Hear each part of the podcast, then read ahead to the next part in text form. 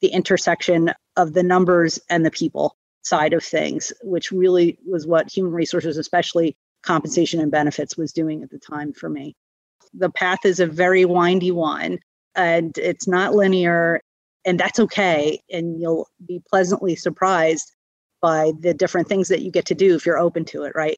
You don't always want everything so planned out as you go in life. It's refreshing and you meet all sorts of different people in, in those walks of life because you were open to doing that and doing something different and stepping outside of that path. The way to think differently is to act differently and get comfortable with being uncomfortable.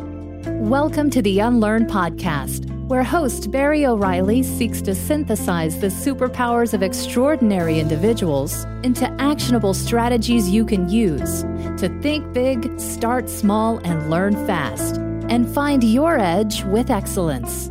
Here's your host, Barry O'Reilly. Welcome to the Unlearn Podcast. On this show, I'm delighted to be joined by Annette Gabriel, a former senior director for human resources at PepsiCo and an enthusiast for leaders and teams adopting higher performance practices.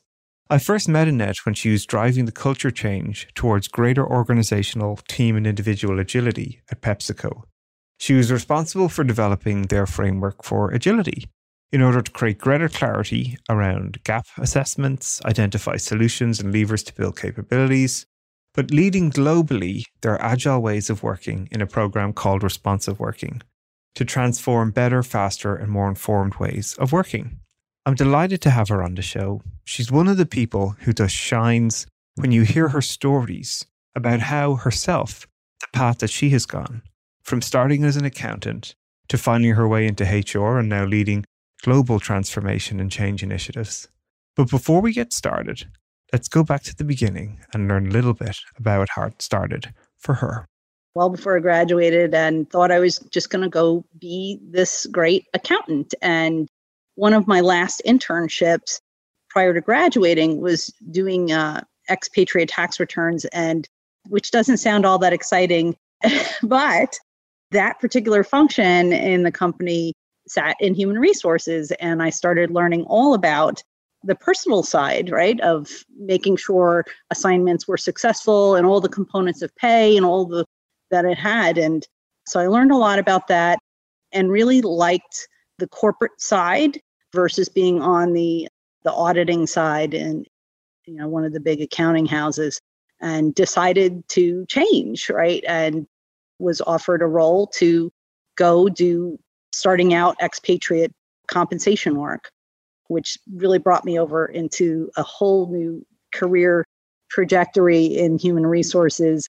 And I really loved the intersection of the numbers and the people side of things, which really was what human resources, especially compensation and benefits, was doing at the time for me. So it was a neat transition, and I just never thought I would do all the different things that I was able to do and I always, when I talk to young kids and college or, you know, when I'm mentoring folks, I just say, look, the path is a very windy one and it's not linear and that's okay. And you'll be pleasantly surprised by the different things that you get to do if you're open to it, right? You don't always want everything so planned out as you go in life.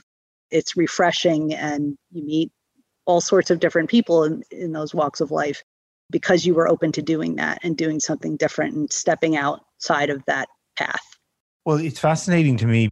You've worked for two of the largest companies in the world in Kraft and Pepsi, right? Like, you know, it doesn't really get any bigger in those. So you must have sort of had lots of fun, sort of little anecdotal experiences along the way of trying to figure out even, yeah, bringing these different skills together, like bringing numbers together with people, this sort of quantitative and sometimes qualitative side obviously leading to you know what we'll talk about on, on some of the amazing work you've done on responsive working recently. So what were some of those little fun moments along the way where you were sort of going like well or maybe this is totally the wrong thing for me or or the stuff that was like actually you know what i found the right place for me what were some of those signals well i view every role I've ever had, whether I really enjoyed it or not, as a learning experience. And I said, even if it was just that I learned that's not something I want to do, right? But I always took with me an appreciation for the work that gets done in those spaces, even if it wasn't for me. For example, I ran PepsiCo's 401k program for a short period of time, and it was a really eye opening and amazing experience for me to learn what goes on behind the scenes. And you should always appreciate your 401k plan owners because there's a lot of pressure and big costs to manage and but huge positive things if you're doing the right things for the end user that you know the consumer of that which are our employees and hopefully you know building a, a really robust retirement uh, fund for future use. So i appreciate and learn so much but i totally decided that's not what i want to do. It wasn't for me. And even on the compensation and benefit side of, of working yeah i got to work with the numbers. I was good with the numbers. And i felt like i wanted to be the person who would be the advocate for the employee, which is why I like the HR side, the HR business partner side, where I'm the person now finding, no, how can we versus how can't we get this done? And so I liked being the fighter and the champion for the associates to make something work, to build something, to create, to be able to make movement happen and invest in talent. So that part really was what kind of changed really this trajectory to where I am now, where I just really love seeing the outcomes of putting the right talent in the right place and watching the magic happen when you see the cool things that they get to do. I think that's really special, right? Like many people, you know, work their whole life to try and uh, have those types of experiences. But the thing that sort of strikes me as I'm listening to you, you know, even your career, you're talking about it as a learning experience. I'm going to try something and learn what I can from this and figure out if that's right for me or not, or change my course of direction as a result of that. Like that's almost like, you know, I often find this sort of agility mindset is sort of baked into certain types of people where it's almost intuitive or instinctive to you just to explore the world around you. And when you see things you like, try them, uh, know you either like it or you don't. And that's actually part of the process rather than I tried something and I, I wasn't good at it. That's a fail. It's I tried something, it wasn't for me. So now what's for me? How do I recalibrate? Like that's a very sort of unique mindset. I think I think if more people could sort of cultivate that, that they would try all sorts of different things. And especially in in the work that many of us have to do now, right? There's a lot of uncertainty even putting teams together, like the right mix of folks. You're obviously like designing programs for the executives in these like huge companies so they get good learning experiences, become a higher performance team. So what were some of your sort of on learnings along the way about how to create even like those types of programs, like the best way for people to learn, like these high powered executives who they're massive ego driven people, they're talented people, they're all smart. How to get the best out of a team like that? Maybe what were some of the fun little mistakes you maybe along the way or things that you, you would do differently if you were going to do it again or what comes to mind? Yeah, trying to do too much at once. I think, especially when you're trying to influence the leadership layer of the company. And in particular, when we were trying to deploy this agile ways of working program called responsive working at PepsiCo. We kept going at the leadership layer with the same model that we were going to the kind of the quote unquote consumer, which was our employees or general employee population. And it wasn't working because it was too complicated, it was too much.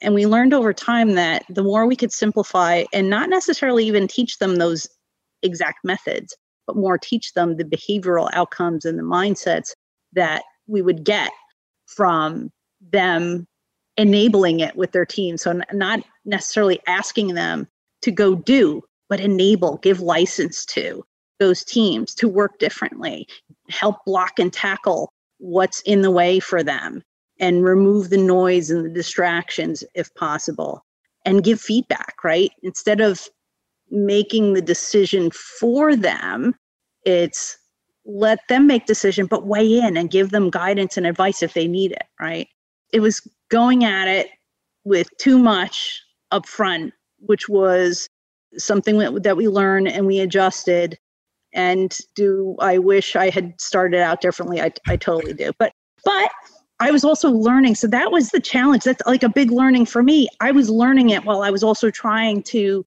share it and develop it with others. And maybe I needed to take more time and also learn it deeply for myself first before I kind of went to that group. Well, I just think this is like an absolute nugget, right? Because that's something I see a huge amount in organizations too, as well, right? Like getting your CEO to sit down and put them through a scrum training and then tell them they're agile, that this is how agile is done. It's so alien to them. Like it's not in their daily routine of how they operate, that like the way that their work happens. Right? And that notion of trying to help them understand the principles and how they can actually get out of the way. It's so interesting. You're, like, you know, the show for the final season of 2020 was with Stephen Lice, who's the VP of customer technology at American Airlines. And, you know, he was talking that one of the hardest lessons for the executive team and himself was to realize that they just needed to get out of people's way. You know, they needed to push more authority down to the frontline staff to make decisions faster instead of everything having to, you know, big companies sign off, sign off, sign off layer. Oh, big decision, sign off, sign off. So this was slowing things down. And he would say this idea of, well, how do I help others win?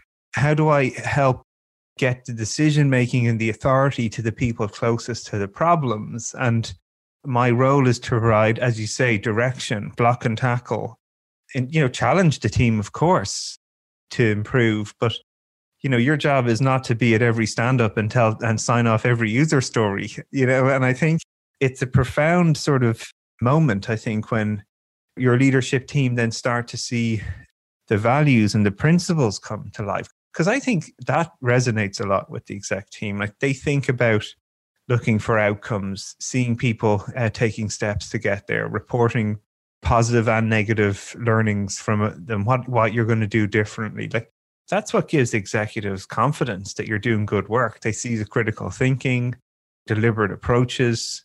And I think that like trying to help elevate to that type of guidance to help them be successful about how they need, need to change, I think is really important too. You talked about, you know, some of the other things then you're starting to implement it, you know, as you look, reflect back on things. What, what other come to mind? The journey around agility has been very interesting in that there was a lot of tension around even the term agile. What does agile mean? Is it agile project management? Is the state of being agile? What is it? And there was a lot of pressure to say, okay, what is the one way that we're going to be agile? So we remove complexity. We, complexity means there's all these different definitions around and there's all these different ways that it's manifesting. And so there was a lot of pressure on that. And I would keep saying, well, there isn't only one way to be agile. That's inherently not agile expecting that. right? Because the state of being agile is actually pivoting and adjusting for what you need at that moment, at that time, based upon what you've learned, what information you've gathered, what you've learned from testing, and making it just one flavor that we use is a challenge. And I get that we need, yeah, we need process and organization, and and that's very important. But it's more the underpinning of the mindsets. If you get the mindsets of what we're going for, whatever agile process you're using, whether it's Scrum or responsive working or other methods, it doesn't matter because those mindsets are inherent throughout all of those different kind of process and methodologies. Yeah, it resonates so much, right? Because I see this in big corporate, like everywhere. Because the simple thing, we need one method so we can roll it out to hundreds of thousands of people all over the world. And and there's this belief that if it's standardized, then it will be successful. And I think that's why we end up with these like massive like scaling frameworks like SAFe framework, right? It's just like copy and paste an organizational model and practices onto anything and magically you're everyone's going to start having higher performance. And I think you've experienced for yourself, right? Like giving the teams the mindset and the ability to adapt to the context, the problems they're facing. So they actually get good at problem solving, smaller steps, learning what works and what doesn't. It's a more difficult path to begin with because you're committing to challenging people on their behavior and really thinking about their mindset. The easy thing is to roll out a tick box transformation program where everybody attends the training, they sit in the class for two days, they get their certificate and they get their badge and they go back and sit at their desk and nothing changes. But hey, you know, we've built these amazing transformational change program and loads of people are really busy changing their title from business analyst to product manager or project manager to product developer or but none of the behaviors or the values are changing. They haven't done it. And they really haven't done it. And that you know one of our big learnings earlier on in the programming was you know you watched a series of 10 video we had an online learning program we had an in person but we had this online learning series of videos you would watch and and you'd take a quick test at the end kind of a softball test and then you got this certificate that said you're a certified coach now, right? And and what we realized is they weren't a coach of anything at that point, right? And we had to adjust and pivot that. You know, certified practitioner. Let's call them a practitioner and say, okay, they're in learning. And the gap that we filled after that was we started these biweekly practice sessions. We literally just spent 45 minutes live session Anybody from all over the world could come, and they did, which was really cool. And we just had this hodgepodge of people that would come from all over the walks of life of the company because they just want to work differently and they wanted to be the catalyst for their teams, but recognized watching a video was not enough. And so we created these kind of safe environments for people to come practice. And it's literally what we do. We just practice a method, whether it was a team retrospective or rounds or or some of the other methods that we use. And that's what started solidifying the change for them. It wasn't watching the videos, it was the doing and and creating the bridge to give them the confidence to go back to their teams and practice, right? So you still needed this step in between because it just didn't have the confidence level just immediately go back to their teams and start trying some of the stuff. So really helped solidify the learning and enable them to go back and then start bringing everybody else along it. And we didn't want everybody going through training either. So, like, we would say, no, identify a champion or a coach. Don't force everybody to go through training because if they're not passionate about it or they're kind of pessimistic about it, it's not really going to go anywhere. It won't be valuable use of their time.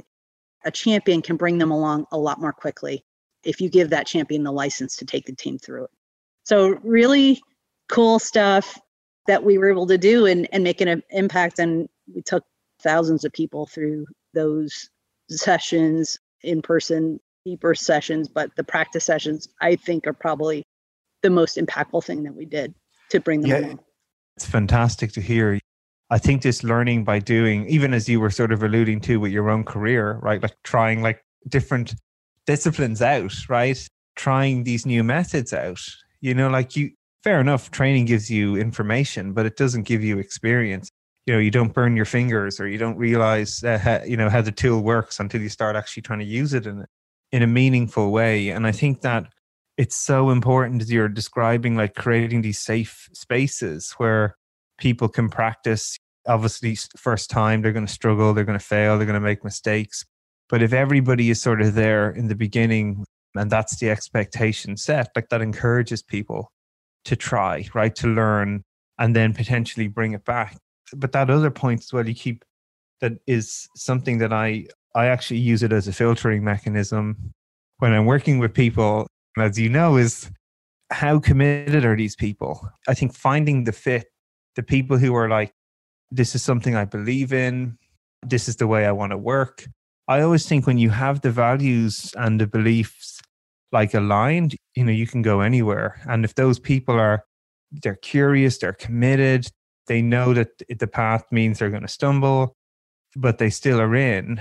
I think that's to focus the energy. Like those people will transform your company or the champions, as you call them. I think trying to pour all your energy into people who are initially, at least anyway, reticent that just burns energy and enthusiasm.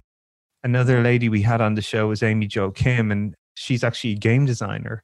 And one of the things she would talk about when they're designing games is they always look for like this sort of beachhead, this early set of sort of people who like really love a certain type of game and they bring those people into the platform first because they can learn a bunch from them. Those people are comfortable that things are a little wobbly and not everything's perfect because they know they're sort of like one of the first to go.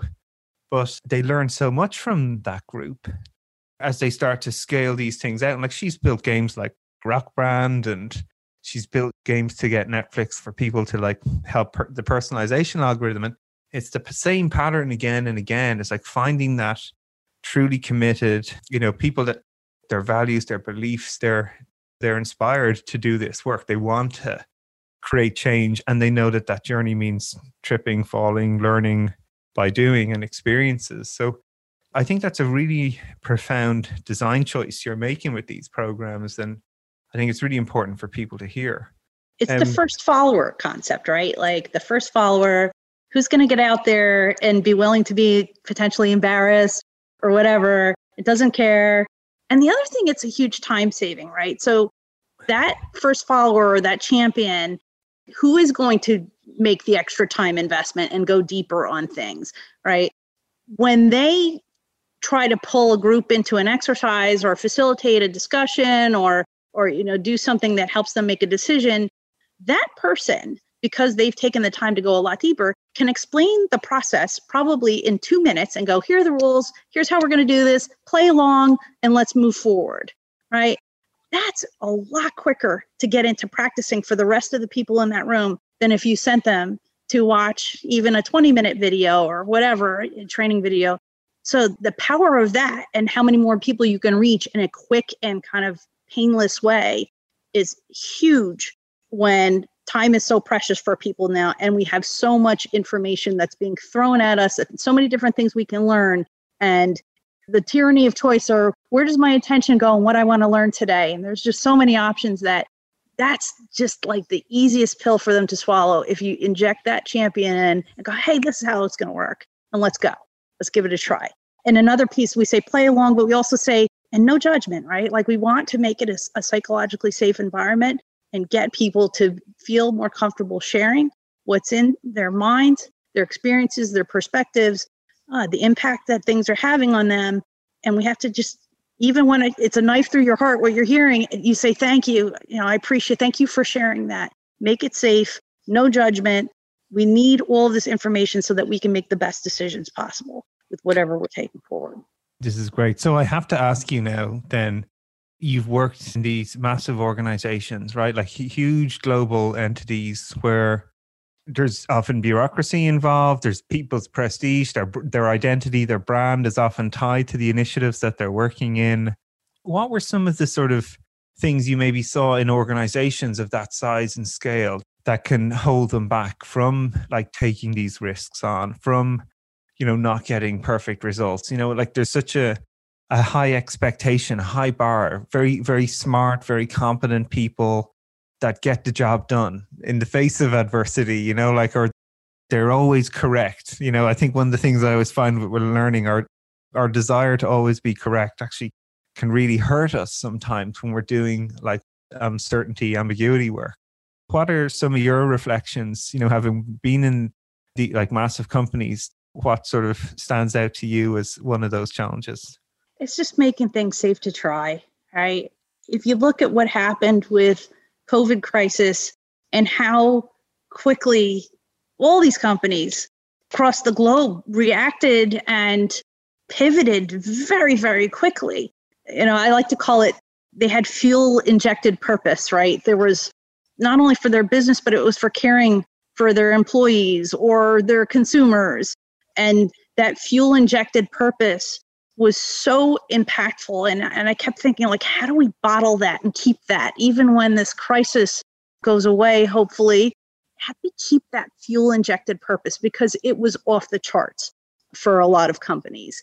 And that's what we need to keep. We need to i think it also starts with the culture and the values that you set. And you have to dial down risk aversity. You have to dial up our ability to listen. make it so that people can voice their opinions and share their experiences in a way that they get heard. And I always say, not everybody's opinion has equal value, right? But I always say there's a, an equality that's needed to hear all of it. I'm not saying that we need all of the information we possibly can to make those great decisions that we need to do. And if someone is not sharing a piece of information because they're scared to, or they're worried what people will think, or they're worried that someone just won't even listen, that's information lost for us, right? And there's great ways now that we can listen, quote unquote, listen without it being a huge time consuming effort. We have great ways that we can listen through eh, surveying techniques or listening techniques, you know, uh, facilitation techniques that we can gather those voices that we can have. But the culture around listening, the culture around, you know, how do we reduce risk and people's ability to actually try things? How do we make things safe to try? because we witness, we know we can do it, right? Because we saw it in the COVID crisis. We know that we can make decisions more quickly. We know that we can try things that would have taken us months and months and months to align around. And we can do those things very quickly. So it's getting kind of getting out of our own way and saying, okay, let's try this and see what happens, right? And of course, everything I talk about is I'm not talking about when it concerns safety or anything like that. I, everything I'm talking about is like you know shifting a process or method or there's a great story where they they started interviewing you know we had a massive ramp up of hiring during this crisis and they started interviewing people outside. They set up tables outside to interview people. That's great. That's terrific. And that was probably painless right to do that. That wasn't a huge shift but we probably never would have ever considered doing something like that what you're reminding me of as well is definitely one of the things that really struck me about what the COVID crisis also created, especially for leaders, is it was okay for them to say, I don't know the answer here.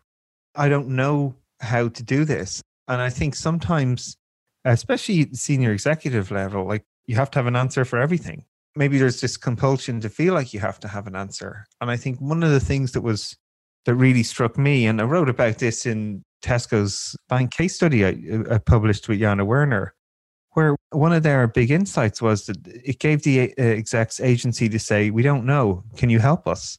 Or you might know, you're closer to it. What do you think we should do? Or just like your hiring example, we need to hire people. How do we do that? Well, let, let's just set up stalls outside and make it safe that people can be distanced and we'll talk to people and hire them. Like the answers are there. And I think sometimes so much stuff gets in the way. Like the processes we design to make things work often get in the way because they're reliant on one or two people signing things off or mm-hmm. one or two people having to come up with the ideas instead of you know hundreds of people on your front line who are living and feeling the pain every day who know what the problems are and can often come up with very simple but very effective solutions as, as you're sharing with just interviewing people outside. Let's go. Let's do it. You know, let's this is what we need. The team for a lot of things, not everything, but the team for a lot of things should be deciding amongst themselves how they best want to get the work done, right? Especially in a large organization, we want to come with this standard template okay, uh, this is how our meetings will work, or this is how the teams will operate. And the reality is, every team is going to be different. It's going to have different needs. You're going to have different situations per individual employee on the team. And those teams will decide best how they will be successful together. And that's something we have to let go of. The what has to be crystal clear, right? The mission, if they're anchored in their mission, how they will achieve that is going to be probably best decided by them from a capability perspective and also from a team dynamic perspective right? If you're bringing the right capabilities to the team, the team dynamic, let them figure it out because they're going to be the best experts in knowing what it will take, right? I love it. So for you, then, you know, like lo- looking forward now, right? Like you've done all these different pivots in your work, your companies, all these sorts of different domains and programs you've worked on. What are some of the things you're sort of most excited about looking ahead and what's lighting you up at the moment? Oh, goodness. What's interesting to me right now is a little bit of not knowing what's ahead because it's always served me well in the past, not being too planned out. And I'm looking for my next great learning experience. I've worked in two companies my entire career. And so I'm really starting to think a bit differently about the next, you know, model for my career, right? Do I go to a smaller company? Do I do something that feels a bit more risky for me? There's just so many different opportunities and I'm so grateful and thankful for the experiences I, have had leading up to this that has brought me to this point, right? I've gotten to work with some of the smartest and best people on the planet and had amazing mentors and people who I've gotten to learn from. I always said that about Pepsi that it's kind of like skiing. If you know how to snow ski, you don't become a better skier by skiing with a person that skis the same ability as you. You become a better skier by skiing with people better than you because those people are going to take you down the harder trails, right? And it's kind of like that at Pepsi. And just always looking around going, wow, that's so cool what they just did. And it's a very an inspiring experience to be surrounded by people like that. And you can do nothing but learn being surrounded by people like that. So I'm so grateful and always looking for something like that again, right? Where I can be inspired by the people around me and do really cool things. And and I don't know what that cool thing is. There's so much opportunity now, even now versus when I was last, you know, in the job market 15 years ago. It's the landscape has changed so much. I don't even think we had LinkedIn back then, you know, like it's just so different now, but that's okay. That's exciting and meeting new people. It's going to be wherever the path winds me to in this next go. I think that shines through just your mindset and your approach to whether it's work, whether it's life, whether it's, you know, new experiences. You know, I think it's inspiring to actually hear people talk like that. You know, I think one of the things that's always stood out to me, especially when I've you know been spending time with leaders like yourself or really talented people, is they're always looking to grow. Like there's never an ending moment. There's never this sort of. It's always interesting. Like what's the next thing? Or um, I've never tried that before. I should give it a go. Or like I love your idea of like this idea of practicing with people that are going to take you on more difficult paths. Like you know that's taking us outside our comfort zone and I don't think I hear enough people say that. I know we've a lot of pressure, a lot of things happen to, uh, you know, we're, we're constantly, things are drawing our attention, but actively designing opportunities to get outside your comfort zone and learn new skills with people who are, are talented in that area, that it's, it's such a great mechanism for me. In the last company I worked in, that was one of my favorite things about it. I just, I had amazing technologists that were like, designing the future of what I don't know microservices architectures would look like. And you know, I'm never going to wake up and dream about a microservice architecture, but I'd sit down beside them at the desk and they'd start explaining to me, and it would be fascinating because I'd get smarter. Uh, that's what kept happening, right? And you know, I just think there's such unique experiences uh, to be surrounded by people that are passionate about very specific domains that maybe you'll never have the same passion, but you can learn a huge amount from them, right? And and you grow in different ways. And I think it's great to hear you continuously still cultivating these behaviors in yourself is always inspiring. So maybe the last question I might ask you then is if you were going to give a bit of advice then to a business leader who might be struggling with the concept of learning, unlearning, relearning, putting yourself out there, you know, what would be your sort of piece of advice for them? We use this term play along when we would teach people these new kind of methods. And I think that's a great way to sum it up and phrase it along. It might not go perfectly, right? Each time, but we're going to learn something by trying, right? So I feel like this idea of play along and let's see what happens is a great way. And, and we don't take ourselves as seriously about it. And don't let failure moments live on in an associate's shadow, right? We have to make it safe to fail small and often. And if we're leveraging more flexibility, if we're working in the open, if we are doing regular reviews of the work and working in the open using, you know, this collaborative great technology that we have now, big failures should totally be minimized at this point, but we should be acknowledging the small failure and learning from it. Let go of those failure moments. The big failure, it shouldn't have gotten to that, right? Like, is the way I look at it. If you really are working in the open. So, really just try and keep this play along mentality as much as you possibly can and keep things small, right? Because small failure is only small. So that's my advice. And listen, be great listeners. Always listen as much as you can. I'm not the first person to say that, I know for sure, but it's hard, well, right? It's well, look, it's been absolutely fantastic listening to your stories. And thank you very much for sharing them with us. You know, I think as people are listening to this show, it's the first show of the year. There's so much energy and positivity from even your approach to how you're sort of tackling what you're going to do next and what you're hoping to do or opportunities you're hoping to create. I'm pretty sure people will listen to this show and they'll all be chasing you to try and come and work with them. So thank you very much, Annette. It's been honestly, it's been a pleasure working with you and your team as well. They're an inspiring group of people, and I look forward to see what you get up to next. Thank you so much, Barry, and thank you for helping me unlearn, right? Helping me even un- unlearn or learn about the topic of unlearning and sharing that with others. So you've been a great partner in some of the work that we've been able to do. And I appreciate just coming here and, and having a great chat with you about all this stuff that I'm tremendously passionate about. Nice one. All right. Take care. Thank you. Thank you.